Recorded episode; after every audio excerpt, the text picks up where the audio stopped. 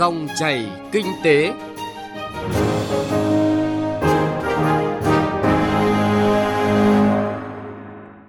Xin kính chào quý vị và các bạn. Mời quý vị và các bạn nghe dòng chảy kinh tế hôm nay với những nội dung đáng chú ý sau.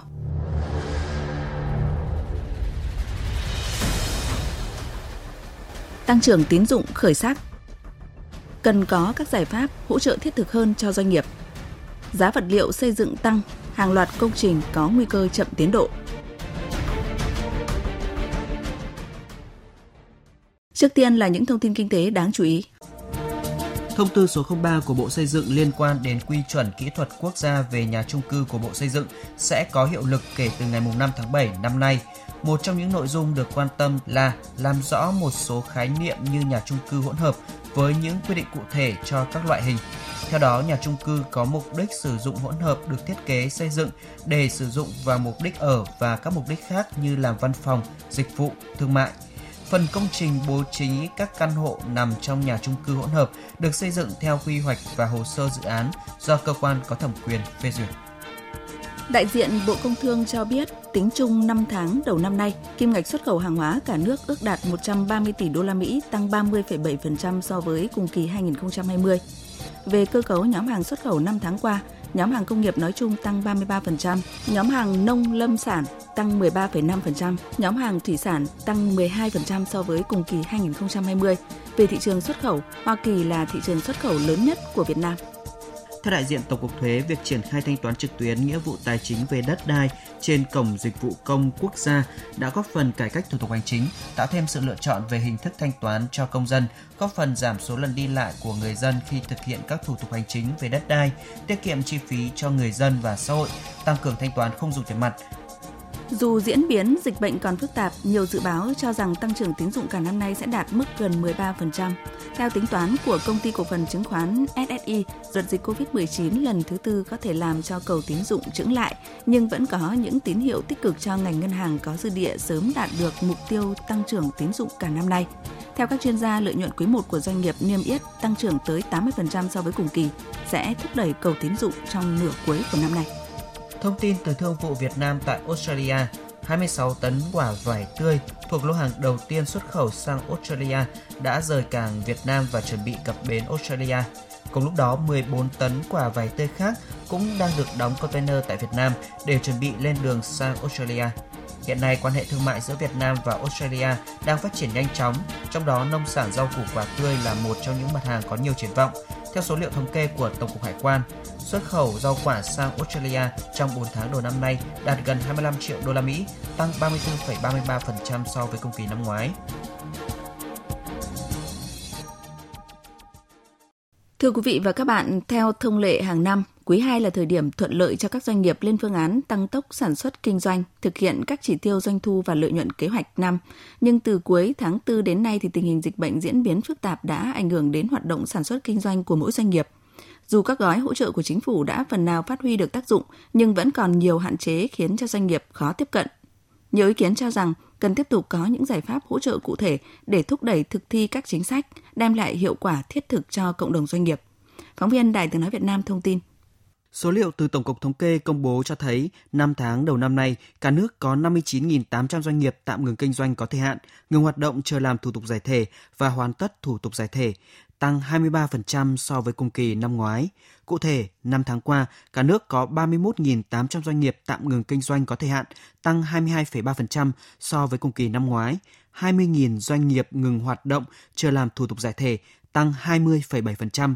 8.000 doanh nghiệp hoàn tất thủ tục giải thể, tăng 32,3%. Như vậy, trung bình mỗi tháng có gần 12.000 doanh nghiệp rút lui khỏi thị trường. Phó Viện trưởng Viện Quản lý Kinh tế Trung ương Phan Đức Hiếu cho rằng, dưới tác động của dịch bệnh, sức khỏe của doanh nghiệp sẽ yếu đi theo thời gian. Có rất nhiều doanh nghiệp chấm dứt hoạt động sản xuất kinh doanh, trong đó nguyên nhân rất lớn đến từ những tác động tiêu cực của đại dịch COVID-19. Thực tế, làn sóng COVID-19 lần thứ tư rất nguy hiểm. Nếu dịch bệnh tiếp tục kéo dài thì con số doanh nghiệp rút lui khỏi thị trường sẽ tiếp tục tăng. Do vậy, các chính sách hỗ trợ doanh nghiệp cần phải tính toán kỹ hơn, thực sự công bằng hơn. Ông Phan Đức Hiếu nhận định. nên thay đổi cái cách tiếp cận thay vì hỗ trợ trực tiếp cái này ví dụ như hỗ trợ tài chính thì nên thay đổi cái cách tiếp cận theo hướng đầu ra thì doanh nghiệp được hưởng lợi ngay và lại không phải qua thủ tục hành chính cái này ví dụ doanh nghiệp bị tác động rồi lại phải thêm cái chi phí phòng chống dịch giả sử cái chi phí mà doanh nghiệp bỏ ra để chống dịch đấy không đánh thuế nữa thì rất thiết thực mà công bằng Ông Mạc Quốc Anh, Phó Chủ tịch kiêm Tổng thư ký Hiệp hội Doanh nghiệp vừa và nhỏ Hà Nội cho rằng, các chính sách hỗ trợ doanh nghiệp là hết sức cần thiết, tuy nhiên vẫn cần thêm những hướng dẫn cụ thể để doanh nghiệp tiếp cận dễ dàng hơn. Doanh nghiệp kỳ vọng những sự hỗ trợ được triển khai sớm, quy trình thủ tục hành chính nhanh gọn, thông tin minh bạch và đầy đủ để các khoản hỗ trợ sớm được đến với cộng đồng doanh nghiệp. Theo ông Mạc Quốc Anh, những chính sách ưu đãi cũng cần xác định đúng đối tượng thụ hưởng với những tiêu chí xác đáng, đặc biệt cần giám sát chặt chẽ việc sử dụng nguồn hỗ trợ để bảo đảm hiệu quả của chính sách. Uh, tiếp tục để làm sao đồng hành cùng các doanh nghiệp, đặc biệt hỗ trợ các doanh nghiệp nhỏ vừa. À, bởi vì không chỉ các doanh nghiệp nhỏ vừa đâu mà các doanh nghiệp làng nghề, doanh nghiệp khởi nghiệp rồi những tập đoàn lớn chúng ta đều gặp khó khăn. Thì đối với cộng đồng doanh nghiệp nhỏ vừa chúng tôi mong muốn là chúng ta cố gắng tăng cái quy mô, đó là cái số lượng rồi các cái đối tượng được thụ hưởng. Thực tế, để hỗ trợ doanh nghiệp vượt qua những ảnh hưởng của dịch bệnh COVID-19, chính phủ đã ban hành hàng loạt chính sách hỗ trợ như Nghị định số 52 về gia hạn thời hạn nộp thuế và tiền thuê đất trong năm 2021, Thông tư 03 của Ngân hàng Nhà nước tiếp tục giãn, hoãn thời gian trả nợ. Tuy nhiên, các doanh nghiệp kiến nghị cần cải thiện hơn nữa hệ thống pháp luật và tháo gỡ các nút thắt về thủ tục hành chính để cải thiện môi trường kinh doanh và thúc đẩy các doanh nghiệp khởi nghiệp. Các giải pháp cần đáp ứng 4 mục tiêu – đảm bảo ổn định kinh tế xã hội, tạo điều kiện để nền kinh tế phục hồi nhanh, hỗ trợ các hoạt động kinh tế nhằm ngăn chặn và giảm thiểu tình trạng mất thanh khoản, phá sản, giải thể doanh nghiệp, tạo điều kiện để khu vực doanh nghiệp phục hồi nhanh khi tác động của đại dịch suy giảm thực hiện cơ cấu lại nền kinh tế phù hợp với những thay đổi sau đại dịch, kích thích tiêu dùng trong nước, bảo đảm an sinh xã hội. Ông Vũ Tiến Lộc, Chủ tịch Phòng Thương mại và Công nghiệp Việt Nam cho rằng, từ thực tiễn thực hiện chính sách hỗ trợ của nhà nước trong thời gian qua, cộng đồng doanh nghiệp cũng kiến nghị bên cạnh các giải pháp trước mắt như miễn giảm thuế, giãn thuế, giãn nộp thuế, giảm lãi suất, giảm các chi phí của hoạt động kinh doanh, cần phải chú ý đến những giải pháp có tính chất dài hạn hơn – trên cơ sở ý kiến của các doanh nghiệp, Phòng Thương mại và Công nghiệp Việt Nam sẽ rà soát và đề xuất lên chính phủ xây dựng quy trình thủ tục minh bạch, đơn giản, dễ dàng tiếp cận hơn, phù hợp với doanh nghiệp nhỏ và siêu nhỏ. Chính phủ cần tăng cường đầu tư công, hoàn thiện các công trình hạ tầng, thực hiện các gói kích cầu cần thiết cho giai đoạn kinh tế phục hồi. Doanh nghiệp cũng cho rằng các chính sách kinh tế vĩ mô trong dài hạn cần quan tâm đến phát triển thị trường nội địa, thúc đẩy kết nối giữa các doanh nghiệp trong nước với người tiêu dùng, hình thành các chuỗi cung ứng Việt. Chưa bao giờ cái yêu cầu hình thành các chuỗi cung ứng Việt lại được nhấn mạnh như thời điểm hiện nay. Quan trọng hơn là phần lớn các doanh nghiệp đã đề nghị là phải cải thiện cái hệ thống pháp luật và tháo gỡ các nút thắt về thủ tục hành chính để cải thiện môi trường kinh doanh. Các chuyên gia kinh tế cho rằng trong bối cảnh dịch bệnh diễn biến phức tạp, tập hợp các giải pháp hỗ trợ doanh nghiệp tới đây cần thiết thực, đúng đối tượng và hiệu quả hơn. Quý vị và các bạn thân mến, bên cạnh các biện pháp, chính sách hỗ trợ của Đảng và Nhà nước, dịch COVID-19 cũng đang đặt ra yêu cầu cho các doanh nghiệp phải tăng cường khả năng thích ứng để phát triển. Doanh nghiệp cũng cần xây dựng kịch bản để hạn chế thấp nhất ảnh hưởng từ dịch bệnh. Và trong bối cảnh làn sóng dịch COVID-19 lần thứ tư diễn biến hết sức phức tạp, gây ảnh hưởng rất lớn đến kế hoạch sản xuất kinh doanh của doanh nghiệp. Mới đây, tập đoàn Dệt may Việt Nam Vinatech đề xuất được ưu tiên tiêm vaccine COVID-19 cho hơn 150.000 cán bộ công nhân viên và người lao động. Ông Lê Tiến Trường, Chủ tịch Hội đồng Quản trị Tập đoàn Dệt may Việt Nam cho biết, dịch bệnh diễn biến nghiêm trọng tại các khu công nghiệp đang là mối lo lớn, ảnh hưởng tới sự tồn tại phát triển của các doanh nghiệp, đặc biệt là với doanh nghiệp sử dụng nhiều lao động như ngành dệt may. Tập đoàn Dệt may Việt Nam kiến nghị được ưu tiên tiêm vaccine cho công nhân và người lao động bằng kinh phí từ chính các doanh nghiệp. Hiện nay nhiều doanh nghiệp dệt may đã ký đơn hàng đến hết năm. Việc tổ chức sản xuất ổn định, đảm bảo thời gian giao hàng trở thành ưu tiên hàng đầu của doanh nghiệp. Cụ thể hơn mời quý vị và các bạn nghe cuộc trao đổi của phóng viên Bá Toàn với ông Lê Tiến Trường, Chủ tịch Hội đồng Quản trị Tập đoàn Dệt may Việt Nam. Thưa ông, xin ông cho biết quan điểm về việc triển khai tiêm vaccine trên diện rộng nhằm phòng ngừa dịch COVID-19 cho cán bộ công nhân viên người lao động ngành dệt may nói chung và Tập đoàn Dệt may Việt Nam nói riêng thưa ông? Ờ, trước hết thì đối với doanh nghiệp dệt may, sau khi chính phủ đã có chủ trương ờ, trong đợt dịch mới là 5K cộng với vaccine thì tất cả các doanh nghiệp thì đều hết sức là đồng thuận và hưởng ứng cao. Ờ, đối với ngành dệt may là cái ngành sử dụng nhiều lao động trên cả nước thì hơn 2,5 triệu lao động và riêng đối tập đoàn dệt may Việt Nam thì cũng đã tới 150.000 lao động. Thì các doanh nghiệp của chúng tôi thì đều có quan điểm là đăng ký với chính phủ doanh nghiệp sẵn sàng tự chịu chi phí để tiêm được vaccine cho người lao động của mình và đợt 1 thì mong muốn là toàn bộ người lao động trực tiếp được tiêm vaccine. Và sau đó thì nếu mà có lượng vaccine đủ thì muốn được nhân rộng ra tiêm cả cho những người trong gia đình của người lao động, tức là những người sống cùng người lao động để đảm bảo cái sự an toàn cho đội ngũ lao động của mình, cũng là an toàn cho sự hoạt động phát triển của doanh nghiệp. Và nếu như vậy thì nhu cầu đợt đầu của ngay tập đoàn dệt may Việt Nam nếu tiêm đủ cả hai liều thì cũng đã lên tới trên 300.000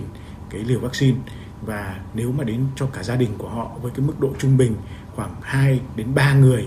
phụ thuộc vào một lao động thì chúng tôi phải cần tới khoảng độ trên 1 triệu liều vaccine cho tập đoàn dệt may Việt Nam. Vâng, về kinh phí để triển khai tiêm vaccine sẽ được Tập đoàn Dệt may Việt Nam chi trả như thế nào thưa ông? À, chúng tôi thì à, đề nghị với chính phủ và cũng đã có văn bản chính thức cho ban chỉ đạo nhà nước về phòng chống dịch Covid-19 là doanh nghiệp của Tập đoàn Dệt may Việt Nam thì sẵn sàng chi trả mọi cái chi phí của việc tiêm vaccine, gánh vác một cách trực tiếp cho cái à, nguồn lực của quốc gia trong cái giai đoạn này để cho nguồn lực quốc gia các nguồn đóng góp khác từ các nguồn khác thì có thể hỗ trợ các cái khu vực người dân mà chưa có việc làm hoặc là còn gặp nhiều khó khăn về kinh tế thì với cách này thì chúng tôi tính toán là các doanh nghiệp của tập đoàn dệt may Việt Nam thì cần phải chuẩn bị từ 100 đến 200 tỷ đồng để chuẩn bị cho chương trình tự lo vaccine cho người lao động của mình. Vâng, cụ thể hơn thì ông có thể cho biết lý do khiến việc tiêm vaccine cho toàn thể cán bộ công nhân viên của Tập đoàn Dệt may Việt Nam cần thiết đến như vậy thưa ông?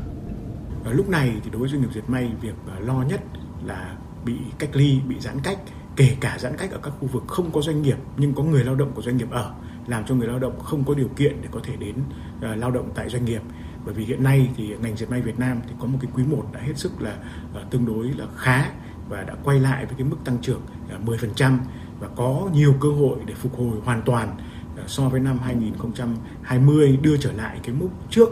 ờ, là khi có dịch Covid của năm 2019. Hiện nay thì đơn hàng của đại đa số các đơn vị thì đã ký đến tháng 7 tháng 8. Nhiều đơn vị thì có đơn hàng hết quý 3 thậm chí là quý 4. Và chính vì thế thì lúc này việc được tổ chức sản xuất một cách ổn định, có năng suất cao, đảm bảo thời gian giao hàng cho khách hàng lại trở thành cái ưu tiên số 1 ở tất cả các doanh nghiệp. Và cho nên chúng tôi hết sức quan tâm đến cái việc an toàn của người lao động, an toàn của doanh nghiệp và cũng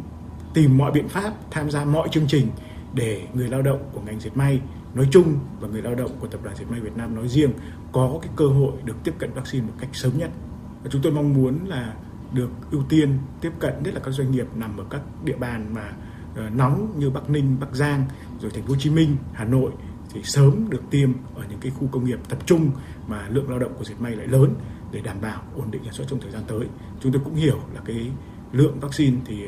còn hạn chế về số lượng và cần có sự sắp xếp theo thứ tự ưu tiên à, nhưng người lao động ngành dệt may thì rất là mong muốn được ưu tiên sớm trong cái đợt tiêm phòng dịch lần này. Vâng, xin trân trọng cảm ơn ông với những thông tin vừa rồi. Quý vị và các bạn vừa nghe cuộc trao đổi của phóng viên Đài Tiếng nói Việt Nam với ông Lê Tiến Trường, Chủ tịch Hội đồng Quản trị Tập đoàn Dệt may Việt Nam.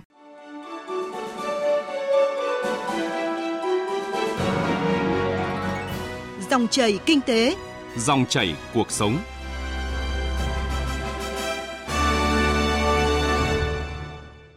Thưa quý vị và các bạn, những ngày này giá vật liệu xây dựng vẫn tiếp tục tăng khiến cho nhiều doanh nghiệp trong lĩnh vực này thua lỗ thậm chí là vỡ phương án sản xuất kinh doanh. Nhiều công trình trọng điểm trên cả nước đang có nguy cơ không thể hoàn thành theo kế hoạch, ảnh hưởng nghiêm trọng đến sự phát triển kinh tế xã hội của các địa phương. Ghi nhận của phóng viên Thành Trung.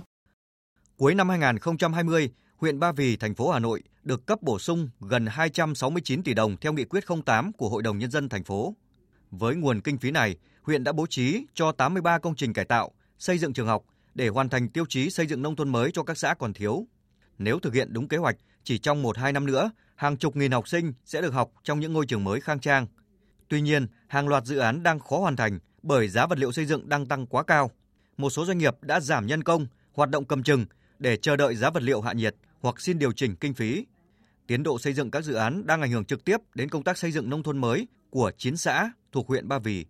Nguy cơ chậm tiến độ là hiện hữu bởi không phải doanh nghiệp nào cũng có đủ tiềm lực tài chính chấp nhận lỗ để thi công vì mục tiêu chính trị của địa phương. Ông Vũ Việt Cường, Phó Giám đốc Ban Quản lý Dự án Đầu tư xây dựng huyện Ba Vì cho biết.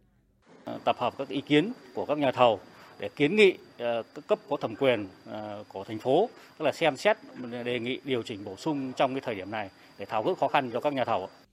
Từ đầu năm 2021 đến nay, Tập đoàn Xây dựng Hòa Bình, nhà thầu lớn trong ngành xây dựng, liên tiếp nhận được các dự án nhà ở trị giá nhiều nghìn tỷ đồng. Tuy nhiên, niềm vui đã không kéo dài được bao lâu thì trở thành nỗi lo chỉ vì giá thép và giá vật liệu xây dựng leo thang. Một doanh nghiệp lớn trong ngành xây dựng là tập đoàn Xuân Mai, đơn vị đang thi công các tòa nhà cao tầng tại Hà Nội, Thành phố Hồ Chí Minh và một số địa phương khác,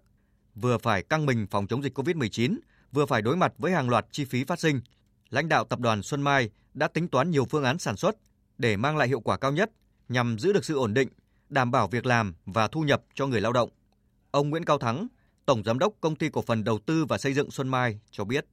Thời gian vừa rồi giá thép đã tăng đến 40%, chiếm tới ờ, hơn 10% giá trị xây dựng của các công trình. Quý vị cũng biết là đối với một doanh nghiệp xây dựng thì biên lợi nhuận gộp không bao giờ có cái con số cao như vậy. Nếu như các doanh nghiệp xây dựng mà tiếp tục làm thì chắc chắn là sẽ ờ, gây lỗ rất lớn cho các doanh nghiệp xây dựng. Vừa khó khăn trong việc kinh doanh, vừa khó khăn trong việc ờ, chống dịch dẫn đến là ừ, các cái doanh nghiệp nói chung và doanh nghiệp à, xây dựng như Xuân Mai của chúng tôi à, rất là khó khăn. Theo tính toán của các doanh nghiệp, trong tổng giá trị công trình, chi phí vật liệu đầu vào chiếm 60%, chi phí nhân công chiếm 20%. Do đó, các công trình xây dựng dân dụng và hạ tầng với giá trị khoảng 10 tỷ đồng thì có thể phải bù lỗ tới hàng trăm triệu đồng. Còn đối với các công trình thực hiện bằng nguồn vốn ngân sách nhà nước, hợp đồng chọn gói, đơn giá cố định, giá cả thị trường của các loại vật liệu tăng cao khiến cho các doanh nghiệp xây dựng gặp rất nhiều khó khăn, rơi vào tình trạng tiến thoái lưỡng nan. Hiện nay, giá thép cuộn xây dựng là khoảng 18 triệu đồng một tấn. Cùng với giá sắt thép, nhiều loại vật liệu xây dựng khác như cát, xi măng, gạch đá cũng tát nước theo mưa, khiến giá thành xây dựng bị đẩy lên cao. Giá nguyên liệu đầu vào của ngành thép phụ thuộc nhiều vào giá nguyên liệu thế giới, trong khi các doanh nghiệp sản xuất thép Việt Nam phần lớn phụ thuộc vào nguồn nguyên liệu nhập khẩu. Dự kiến trong năm 2021 sẽ tiếp tục phải nhập khẩu nhiều loại nguyên liệu hơn cho sản xuất thép. Trên thực tế, Bộ Công Thương cũng đã có những động thái để tác động, nhưng hiệu quả mang lại là chưa cao. Ông Nguyễn Quốc Hiệp, Chủ tịch Hiệp hội Nhà thầu xây dựng Việt Nam kiến nghị cũng sẽ có những cái cái tác động nhất định nhưng có đến mức là 40% không? Thì cái này chúng tôi cho là cái con số này thì phải là chính các cái, cái, cái nhà sản xuất thép cung cấp. Và cái này chúng tôi cho là hiện nay nó gần như là một cái biện pháp tăng giá đồng loạt. Thì chính vì vậy cho nên là rất cần có cái biện pháp hữu hiệu của các cơ quan quản lý. Mặc dù đã có phương án dự phòng rủi ro từ biến động giá cả thị trường, nhưng đà tăng quá mạnh của vật liệu xây dựng hiện nay khiến nhiều doanh nghiệp và nhà thầu khó cầm cự, buộc phải chấp nhận chịu phạt thầu hoặc dừng thi công để tránh bị thiệt hại. Vấn đề được đặt ra hiện nay là các cơ quan quản lý nhà nước cần có giải pháp hữu hiệu để giảm giá thép và một số loại vật liệu xây dựng khác, góp phần tháo gỡ khó khăn cho doanh nghiệp và cũng là giải pháp để kiểm soát lạm phát, ổn định kinh tế vĩ mô. Quý vị và các bạn vừa nghe phản ánh giá vật liệu xây dựng tăng, hàng loạt công trình có nguy cơ chậm tiến độ. Tới đây thì thời gian của dòng chảy kinh tế cũng đã hết. Chương trình hôm nay do Bá Toàn cùng nhóm phóng viên kinh tế phối hợp thực hiện. Quý vị và các bạn có thể nghe lại trên website vv1.vv.vn. Xin kính chào tạm biệt và hẹn gặp lại.